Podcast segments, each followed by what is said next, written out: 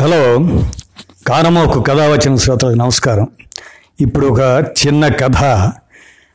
భార్యాభర్తలని అపరాధ నాగజ్యోతి రాసినటువంటి ఈ కథ నేటి తరానికి సరిపోయేట్లుగా ఉంటుంది. ఇప్పుడు వినండి ఆ కథని. సోఫాలో పడుకున్న హారిక కాలింగ్ బెల్ శబ్దానికి కళ్ళు నలుముకుంటూ లేచి వెళ్ళి తలుపు తెరిచింది. ప్రమోద్ లోపలికి వచ్చాక షూస్ విప్పుతూ భార్యని పలకరించబోతే ఆఫీస్ నుంచి ఇంటికి ఆలస్యంగా వచ్చాడన్న కోపంతో మొహాన్ని విసురుగా పక్కకి తిప్పేసుకుంది హారిక. చ ఎప్పుడూ చిరుబురులాడుతూనే ఉంటుంది. ఆఫీసులో చచ్చేంత చాకరీ చేసి అలసిపోయి ఇంటికి వచ్చిన చేరుకున్న భర్తని కాసింత చిరునవ్వుతో స్వాగతిస్తే ఈవిడి సొమ్మంతా కరిగిపోతుందేమో మనసులోనే చిరాకు పడుతూ బెడ్రూమ్లోకి వెళ్ళి బట్టలు మార్చుకుని మొహం పైన కాసిన చన్నే చల్లటి నీళ్ళని చిలకరించుకొని హాల్లోకి వచ్చాడు ప్రమోద్. డైనింగ్ టేబుల్ మీద ఉన్న గిన్నెలను చూసి నేను ఆఫీస్ క్యాంటీన్లో తినేశాను. నువ్వు తినేసి పడుకో అని చెప్పేసి బెడ్రూమ్లోకి వెళ్ళి అలసటగా పక్క మీద వాలిపోయాడు ప్రమోద్. హారిక కళ్ళల్లో నీళ్ళు గిర్రని తిరిగాయి. అతనికి ఇష్టమైన చీర కట్టుకొని తల్లో మల్లెపూలు తురుముకొని సాయంత్రం నుంచి తన రాక కోసం కళ్ళు కాయలు కాచేలా ఎదురు చూస్తున్నానన్న ధ్యాసైనా లేదు ఈ మనిషికి. చ బుద్ధి తక్కువై పెళ్ళి చేసుకున్న ఇతన్ని. మనసులోనే బాధపడింది హారిక. ఆలస్యం అవడం వలన కొంత భర్త మాటలకి మరికొంత ఆకలి చచ్చిపోవడంతో తినకుండానే గిన్నెలన్నీ సర్దేసి బెడ్రూమ్లోకి వచ్చి పడుకుంది. మూడు నిమిషాల అనంతరం నడుం మీద పడ్డ భర్త చేతిని కోపంగా విసిరికొట్టింది. అప్పటికే బాగా అలసిపోయి ఉన్న ప్రమోద్ ఇక భార్యను ప్రసన్నం చేసుకునే ప్రయత్నాలేవి పెట్టుకోకుండా అటువైపుకి పడుకొని నిద్రపోయాడు. కళ్ళు మూసుకున్నాడే కానీ నిద్రపట్టలేదు అతనికి. ఏవేవో ఎడతగిన ఆలోచనలు. పెళ్ళి చూపుల్లో హారిక చిరునవ్వును చూసి పడిపోయాను. తొందరపడద్దురా మరో చక్కటి పెళ్ళి సంబంధం ఉంది. ఆ అమ్మాయిని చూశాకే నిర్ణయం తీసుకుందాం అంటూ అమ్మా నాన్న చెప్పినా వినకుండా హారికని తప్పితే మరెవరిని చేసుకునేది లేదని ఖచ్చితంగా చెప్పేసి పెళ్ళి చేసుకున్నాను. ఆమె అందమైన చిరునవ్వును చూస్తే చాలు. నా అలసటంతా క్షణంలో మటుమాయమవుతుందనిపి ఆశపడ్డాను. కానీ ఆ రోజున తన పెదవులపై చూసిన నవ్వుని మళ్ళీ ఎన్నడూ చూసిందే లేదు. నేనేదో లోడ్ చేస్తున్నానన్నట్లుగా ఎప్పుడూ మొహం గంటు పెట్టుకునే ఉంటుంది. ఛ హారికను పెళ్ళి చేసుకుని జీవితంలో సరిదిద్దుకోలేని పొరపాటు చేశాను. ఆలోచనలతో భారమైన మనసుతో ఎప్పటికో నిద్రలోకి జారుకున్నాడు ప్రమోద్. అతని పక్కనే పడుకున్న హారిక మనస్థితి అలాగే ఉంది. సాఫ్ట్వేర్ ఇంజనీర్ అని మోజుపడి ఇతన్ని పెళ్ళి చేసుకున్నాను. మంచి సంపాదన ఉంటుంది కాబట్టి బెంగళూరులోని మాల్స్ పబ్స్ సరదాగా చుట్టేయొచ్చని మా ఊళ్ళలో చిన్న థియేటర్లలో కాకుండా చక్కగా మల్టీప్లెక్స్లో వారం వారం సినిమాలు చూడొచ్చని ఆశపడ్డా. ఛ ఒక్క ఆశ తీరలేదు. పొద్దున్న బయలుదేరి ఆఫీస్కి వెళ్తే తిరిగి ఇంటికి చేరుకునేది రాత్రి పదకొండు దాటాక. ఒక ముద్దు లేదు ముచ్చట లేదు. అమ్మ వాళ్ళ ఇచ్చిన మరో సంబంధాన్ని తిరక్కొట్టి మరి ఇతన్ని పెళ్ళి పెళ్ళాడాను. పెద్దవాళ్ళ మాటల్ని పెడచవని పెట్టినందుకు నాకు ఇలాంటి శాస జరగవలసిందే. తనని తానే నిందించుకుంటూ చాలాసేపు పక్క మీదే దొల్లుతూ ఎప్పటికో నిద్రపోయింది హారిక. పెళ్ళైన ఈ పది నెలల కాలంలో వాళ్ళిద్దరూ ఇలా ఎడమొహం పెడమొహం పెట్టుకోవడం ఎన్ని మాలు జరిగిందో లెక్కలేదు. ఆ శనివారం సాయంత్రం హోటల్ తాజ్లో ప్రాజెక్టు టీం మెంబర్లందరినీ కుటుంబాలతో సహా పార్టీకి ఆహ్వానించాడు. ప్రమోద్ పనిచేస్తున్న ప్రాజెక్టుకి డైరెక్టర్గా ఉన్న సాయిప్రసాద్ స్టార్ హోటల్ని చూడడం అదే మొదటిసారి కావడంతో హారికకి అక్కడ వాతావరణం అంతా కొత్తగా ఉంది. న్యూజెర్సీ నుంచి వచ్చిన క్లయింట్ జాన్కి టీంలోని ప్రతి ఒక్కరిని పేరు పేరున పరిచయం చేస్తూ వచ్చాడు సాయిప్రసాద్ హారికని పరిచయం చేయగా జాన్ ఆమెకి షేక్ హ్యాండ్ ఇవ్వబోతే వెంటనే హారిక రెండు చేతుల్ని జోడించి అతనికి నమస్తే చెప్పింది. అది చూస్తూనే ప్రమోద్ మొహం ఎర్రబడింది. అసలే ఇటువంటి పార్టీలకి చీరలో వెళ్తే బాగుండదు. ఏదైనా మోడర్న్ డ్రెస్ వేసుకోమని చెబితే భార్య ససేమిరా అందన్న కోపంలో ఉన్నాడు అతను. అందుకే పార్టీ పూర్తయ్యేంత వరకు కూడా హారికతో మౌనంగానే ఉన్నాడు. కారులో ఇంటికి బయలుదేరగానే ఒకసారిగా అరెస్ట్ అయ్యాడు. జాన్ అమెరికా నుండి వచ్చాడు. వాళ్ళ సంప్రదాయం ప్రకారం అతను నీకు షేక్ హ్యాండ్ ఇవ్వబోతే నువ్వు సంస్కారం లేకుండా ప్రవర్తిస్తావా? అతను ఎంత అవమానంగా ఫీల్ అయ్యాడో తెలుసా? షేక్ హ్యాండ్ ఇవ్వడం అమెరికా సంప్రదాయం అయితే నమస్తే చెప్పడం భారత సంప్రదాయం. ఇందులో అంత అవమానం ఏముంది? ఇక చాలే ఆపు. చేసిన దానికి మళ్ళీ సమర్థింపు కూడాను. అయినా నీలాంటి పల్లెటూరు బయటని పెళ్ళి చేసుకున్నందుకు నన్ను నేనే చెప్పుతో కొట్టుకోవాలి. అలా మూడు గొడవలు ఆరు అలకలుగా వాళ్ళ కాపురం సాగుతోంది. ఆ రోజు హారిక పుట్టినరోజు. పెళ్ళి తర్వాత వచ్చిన మొట్టమొదటి పుట్టినరోజు కావడంతో ఆ రోజంతా భార్యాభర్తలిద్దరూ కలిసి సరదాగా గడపాలని ముందర అనుకున్నా ప్రమోద్ చేస్తున్న ప్రాజెక్టు చివరి దశలో ఉండటం వల్ల అతనికి ఆఫీసులో సెలవు దొరకలేదు. అందుకని సాయంత్రం ప్రమోద్ ఆఫీస్ నుంచి ఇంటికి వచ్చిన తర్వాత ఏదైనా మాల్కి వెళ్ళి షాపింగ్ చేసుకొని మల్టీ మల్టీ మల్టీప్లెక్స్లో సినిమా చూసి డిన్నర్ కూడా ఒక బయటే చేసేసి ఎంజీ రోడ్ మీద సరదాగా చట్టాపట్టాలు వేసుకొని తిరిగేటట్టుగా ప్రోగ్రామ్ను మార్చుకున్నారు.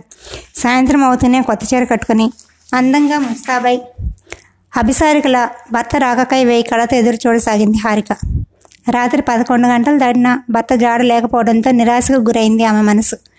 చకోర పక్షుల కళ్ళల్లో ఒత్తులు వేసుకుని అతని కోసం ఎదురు చూపులు చూడడము ఆ పైన నిరాశతో నిద్రలోకి జారుకోవడము ఆమెకి అలవాటు అయినప్పటికీ పెళ్ళయ్యాక వచ్చిన మొట్టమొదటి పుట్టినరోజు కలిగిన ఆశాభంగాన్ని ఆమె సున్నితమైన మనసు తట్టుకోలేకపోయింది. ఎప్పట్లాగే రాత్రి పదకొండు గంటలు దాటిన తర్వాత ఇంటికి చేరుకున్న Pramod very very sorry Hari.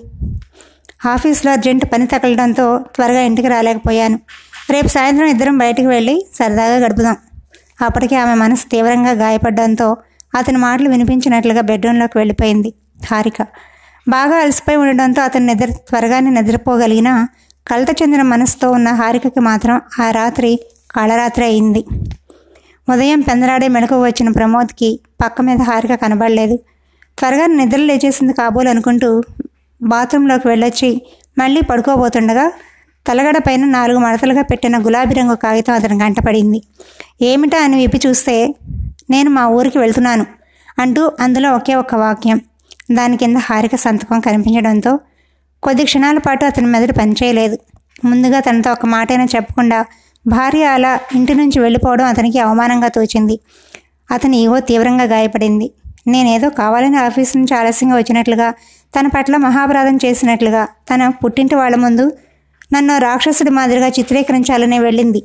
వెళ్ళని ఎన్నాళ్ళైనా పుట్టింట్లో ఉండని. ఎన్నటికైనా తన తప్పు తెలుసుకుని తానే తిరిగి రావాలి. నేను మాత్రం వెళ్ళి తనని బతిమాలి ఇంటికి తెచ్చుకొని చులకన కాను. మనసులో గట్టిగా అనుకున్నాడు ప్రమోద్. హారిక ఊరికి వెళ్ళి అప్పటికి రెండు రోజులైంది. భార్యకి ఫోన్ అయినా చేయకుండా బింకంగా ఉండిపోయాడే కానీ ఇంట్లో ఆమె లేని లోటు మాత్రం ప్రమోద్కి స్పష్టంగా తెలుస్తోంది. ఆ రోజు సాయంత్రం బామ్మ వర్ధనమ్మ నుండి ఫోన్ వచ్చింది. నాన్న పండు నిన్ను చూసి చాలా రోజులైందిరా. ఒక్కసారి వెళ్ళి వచ్చి వెళ్ళమంటే నువ్వేమో ఆఫీస్లో సెలవు దొరకదంటావు. ఇక ఉండబట్టలేక మన ఊళ్ళోనే ఉండే నీ స్నేహితుడు పార్థుత బయలుదేరి రేపు ఉదయాన్నే రైల్లో నేనే అక్కడికి వస్తున్నాను. నువ్వు స్టేషన్కి రా. చిన్నతనంలో బామ్మ దగ్గరే ఉండి పదో క్లాస్ దాకా చదువుకున్న ప్రమోద్కి బామ్మతో ఎంతో చనువు. తల్లిదండ్రులతో కూడా పంచుకోని విషయాల్ని బామ్మతో చెప్పుకుంటాడు అతను. ఒక మాటలో చెప్పాలంటే అతనికి బామ్మ అంటే ప్రాణం. అందుకే ఊరు నుంచి బామ్మ వస్తోందంటే ప్రమోద్కి సంతోషం కలిగింది. ఉదయమే స్టేషన్కి వెళ్ళి బామ్మని రిసీవ్ చేసుకుని ఆమెను జాగ్రత్తగా తీసుకొచ్చిన స్నేహితుడికి కృతజ్ఞతలు చెప్పుకొని బామ్మతో కలిసి ఇంటికి వచ్చాడు ప్రమోద్. స్నానం పూజ ముగించుకొని హాల్లో సోఫాలో తీరిగ్గా కూర్చున్నాక మనవడిని అడిగింది వర్ధనమ్మ ఏరా పండు అమ్మాయి కనిపించదే పుట్టింటికి కానీ వెళ్ళిందేమిట్రా? ఏదైనా విశేషమా? ఒక క్షణం ఏం చెప్పాలో తోచలేదు ప్రమోద్కి. అబద్ధాలు చెప్పే అలవాటు లేదు అతనికి. అందులోనూ బామతో హాస్యానికైనా అబద్ధం చెప్పి ఎరుగుడు. అందుకే తన మీద అలిగి భార్య పుట్టింటికి వెళ్ళిందంటే ఒక చిన్న ఉన్న విషయమే చెప్పాడు. ఆ తర్వాత మనవణ్ణి లాలించి బుజ్జగించి భార్యాభర్తల మధ్య జరిగిన గొడవలన్నీ తెలుసుకుంది వర్ధనమ్మ. బామ్మ ఒళ్ళు తలపెట్టుకుని ఆమెతో అన్ని విషయాలు మనసు విప్పి చెప్పుకున్నాడు ప్రమోద్. బామ్మ జరిగిన దాంట్లో అసలు నా తప్పే ఉంది చెప్పు. తనకి బొత్తిగా కల్చర్ తెలియకపోయినా మోడర్న్ డ్రెస్సులు వేసుకుని ఫ్యాషన్గా తయారవ్వకపోవడం చేతకాకపోయినా సర్దుకుపోయాను. అలాంటిది నేనేదో చెడ్డవాడిని అన్నట్లుగా నాతో ఒక్క మాటైనా చెప్పకుండా చిన్న ఒక్క ము- ఉత్తరం ముక్క పెట్టేసి ఇంట్లోంచి వెళ్ళిపోయింది. ఆడది తనకే అంత పొగరుంటే సంపాదిస్తున్న వాడిని మగాణ్ణి నాకెంత ఉండాలి పుట్టింట్లో ఎన్నాళ్ళు ఉంటుందో నేను చూస్తాను. మనవడి ఆవేశం చల్లారలేక అతని తల చేత్తో నిమురుతూ ఉండిపోయిన వర్ధనమ్మ మెల్లగా గొంతు విప్పింది. చూడు పండు ముందుగా నువ్వు ఈ ఆవేశాన్ని తగ్గించుకోవాలిరా. ఆవేశం అనర్థదాయకం అది మనలోని విచక్షణ చంపేస్తుంది. ఇప్పుడు చెప్పరా నాన్న ఇందాకేమన్నావు? మగాణ్ణి డబ్బులు సంపాదించేవాడిని అనా?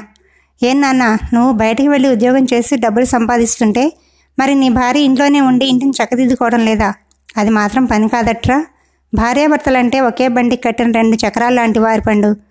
అందులో ఒకరు ఎక్కువ మరొకరు తక్కువ అన్న ప్రసక్తే లేదు. ఏ చక్రం కూలినా బండి పక్కకి ఒరిగిపోవాల్సిందే. కాబట్టి నీ భార్య కంటే నువ్వు ఎక్కువ అనే ఆ తప్పుడు భావాన్ని ముందుగా నీ మనసులోంచి తీసేసాయి. బామ్మ మాటలు సిగ్గుపడ్డాడు ప్రమోద్. నీ తప్పేమిటని అడిగావు కదా? దానికి సమాధానం చెప్పే ముందు ఒక్క విషయం చెప్పు. నీకు మరో మంచి సంబంధం కూడా వస్తే ఆ పిల్లని చూడనైనా చూడకుండా హారికన చేసుకుంటానని పట్టుబట్టావు. ఆ అమ్మాయి నీకెందుకు అంతగా నచ్చింది అని నేను అడిగిన దానికి ఆ రోజు నువ్వేం చెప్పావు? హారిక ముత్యాల ముగ్గు సినిమాలో సంగీతలాగా ముద్ద మనోహరంగా ఉంది బామ్మ. చక్కటి తేట తెలుగులో మాట్లాడింది. నాతో కలిసి పనిచేసే అమ్మాయిలని జీన్సు మినీ స్కర్ట్ లాంటి మోడర్న్ డ్రెస్సులో చూసి చూసి విసిగిపోయాను. అలాంటి పిచ్చి ఫ్యాషన్ పోగడలేవి లేకుండా అందమైన చీరకట్లో స్వచ్ఛమైన ఆంధ్ర కన్నెపిల్లల ఉన్న హారిక నాకు చాలా నచ్చింది బామ్మ అని చెప్పావా లేదా? అవునన్నట్లుగా తలాడించాడు ప్రమోద్. ఆ రోజు నా పిల్లలో నీకు ఏ లక్షణాలు అయితే నచ్చాయో అవే లక్షణాలు ఈనాడు నీ కంటికి లోపాలుగా అగుపిస్తుంటే మరి ఆ దృష్టి దోషం నీదా? ఆ పిల్లదా?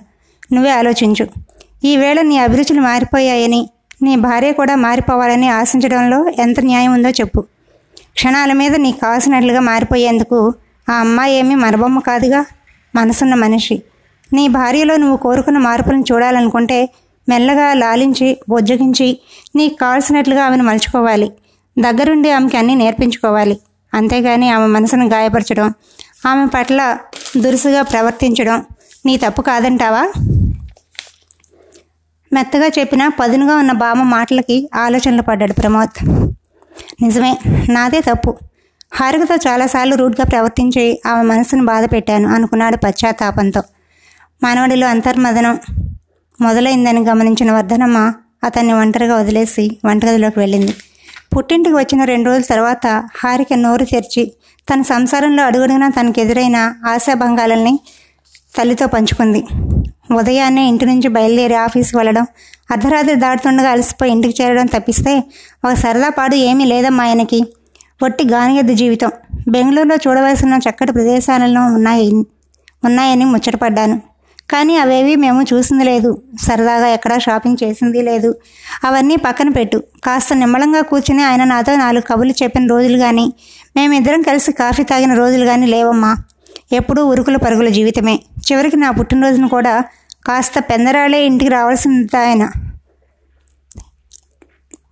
ఎలాగమ్మా ఇలాంటి మనిషితో జీవితాంతం కలిసి కాపురం చేయడం? కూతురు చెప్పిందంతా ఓపికగా విన్నాక సుజాత నోరు విప్పింది. హారి ఒక్క మాట అడుగుతాను. ఉన్నది ఉన్నట్లుగా చెప్పు. ఆ రోజు నీకు మేము తెచ్చిన రెండో సంబంధం. అదే ఆ సెంట్రల్ గవర్నమెంట్ సంబంధం గుర్తుందా? నేను మీ నాన్న సంబంధాన్ని ఇష్టపడ్డావు కానీ నువ్వు మాత్రం ప్రమోదన చేసుకుంటానని పట్టుబట్టావు. గొంతుకు ఎండిపోయినట్లుగా ఉండడంతో వంటింట్లోకి వెళ్ళి మంచినీళ్ళు తాగి వచ్చిన సుజాత తర్వాత మళ్ళీ కొనసాగించింది. ఆనాడు ప్రమోద్ని నువ్వు ఎందుకు ఇష్టపడ్డావో నాకు నీకు గుర్తుందా? నీ స్కూల్ ఫ్రెండ్ రాసి వాళ్ళు ఇక్కడ ఇక్కడికి రాకముందు బెంగళూరులో ఉండేవాళ్ళు. అక్కడికి అక్కడి సాఫ్ట్వేర్ ఇంజనీర్లు ఎంత ఆడంబరంగా జీవితాన్ని గడుపుతారో ప్రాజెక్టు పని మీద ఎన్నెన్ని దేశాలను చుట్టి వస్తారో ఎంత బాగా ఎంజాయ్ చేస్తారో తను నీకు కళ్ళక కట్టినట్లుగా చెప్పేది. ఆ వయసులో అవన్నీ నీ మనసులో తిష్ట వేయడంతో నువ్వు సాఫ్ట్వేర్ ఇంజనీర్ని పెళ్ళి చేసుకోవాలని అతనితో కలిసి దేశాలన్నీ తిరిగి రావాలని నిర్ణయించుకున్నావు. అవునా? అవున అవునన్నట్లుగా తలూపింది హారిక. మరి పెళ్ళి చేసుకోవడానికి ముందు నీకున్న ఆశలకి కోరికలకి అనుగుణంగా పెళ్ళవగానే హనీమూన్కి స్విట్జర్లాండ్ వెళ్ళారు.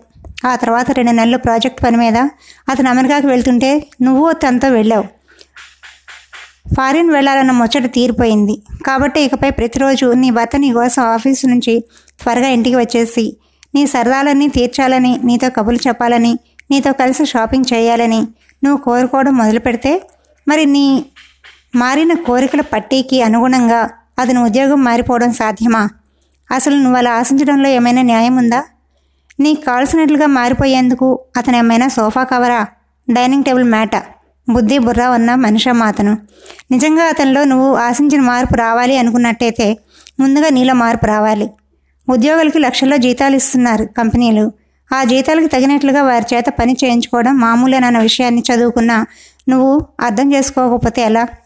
ఆఫీస్లో పనిచేసి అలసిపోయి ఇంటికి చేరుకున్న భర్తని నువ్వు చిరునవ్వుతో ఎదురెళ్ళి సేద తీరిస్తే ఎప్పుడెప్పుడు ఇంటికి చేరుకుందామా అన్న కోరిక అతన్ని కాల్చేస్తుంది.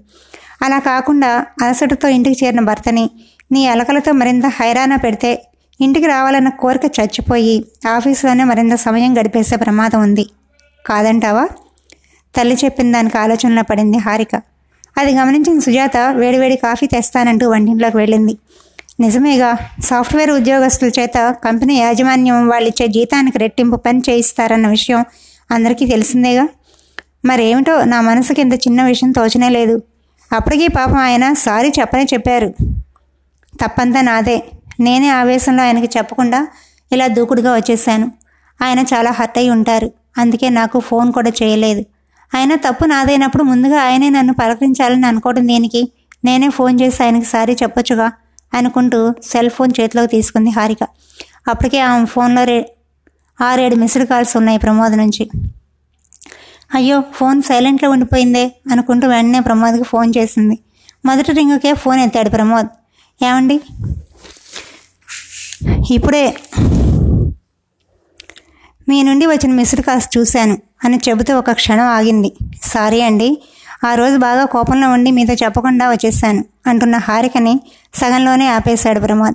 పర్లేదులే హారి నిజానికి నాదే తప్పు నీకు సారీ చెబుదామనే అన్నిసార్లు ఫోన్ చేశాను.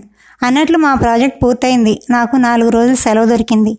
సరదాగా ఇద్దరం గోవాకు వెళ్దామని అక్కడే రిసార్ట్ బుక్ చేశాను. మధ్యాహ్నం రెండు గంటల కారులో బయలుదేరి నీ దగ్గరకు వస్తాను. నువ్వు రెడీగా ఉంటే అక్కడ నుండే గోవాకు వెళ్దాం. సరేనా? ప్రమోద్ మాటలకి హారిక మనసు ఆనందంతో నాట్యం చేసింది. అలాగేనండి నేను సిద్ధంగా ఉంటాను. మరి నీ అలక పోయినట్లయినా చిన్న? ఆ పిలుపుకి హారిక మనసంతా పులకరించింది. ప్రమోద్కి భార్య పట్ల అమితమైన ప్రేమ కలిగినప్పుడు చిన్న అంటూ ప్రేమగా పిలుస్తాడు. పెళ్ళైన కొత్తలోనూ హనీమూన్ రోజుల్లోనూ తప్పిస్తే ఈ మధ్యకాలంలో అతను ఆమెను అలా పిలిచిందే లేదు. అలక ఎప్పుడో పోయింది మహానుభావ మీరు ఎప్పుడెప్పుడు వస్తారా అనేది చూస్తున్నాను అంది హారిక తన్మయంగా. అయితే సరే ఇప్పుడు నేను ఆకలి అలిగాను ఎందుకంటే మా ఆవిడ నా నుండి దూరంగా పారిపోయి నన్ను పస్తులుంచింది చెప్పాడు ప్రమోద్. మీ అలక ఎలా తీర్చాలో నాకు తెలుసులేండి అంది హారిక. ఆమె చెప్పిన దానికి అటు అటు నుండి ప్రమోద్ ఏదో చిలిపిగా అన్నట్లున్నాడు. సిగుతెర్లు మొహాన్ని కమ్మేయడంతో అరుణవర్ణం దాల్చిన కూతురి వదనాన్ని గుసగుసలుగా మారిన సంభాషణని అప్పుడే కాఫీ కప్పులతో లోనికి రాబోతున్న సుజాత చూసింది. కూతురు ఎవరితో మాట్లాడుతుందో అర్థం అవగా వాళ్ళ ఏకాంతానికి భంగం కలగకుండా తలుపుని దగ్గరికి లాగి అక్కడి నుంచి నిశ్శబ్దంగా వెళ్ళిపోయింది. అది విన్నారు కదా భార్యాభర్తలు అనేటువంటి ఈ కథని అపరాధ నాగజ్యోతి గారు రాశారు. నేటి తరం భార్యాభర్తలకి చెప్పేవాళ్ళు లేక సంసారాల్ని గుల్ల చేసుకుంటున్నారు అనేటువంటి ఈ అంశాన్ని ఈ కథలో చక్కగా అపరాధ నాగజ్యోతి గారు వివరించారు. ధన్యవాదాలు.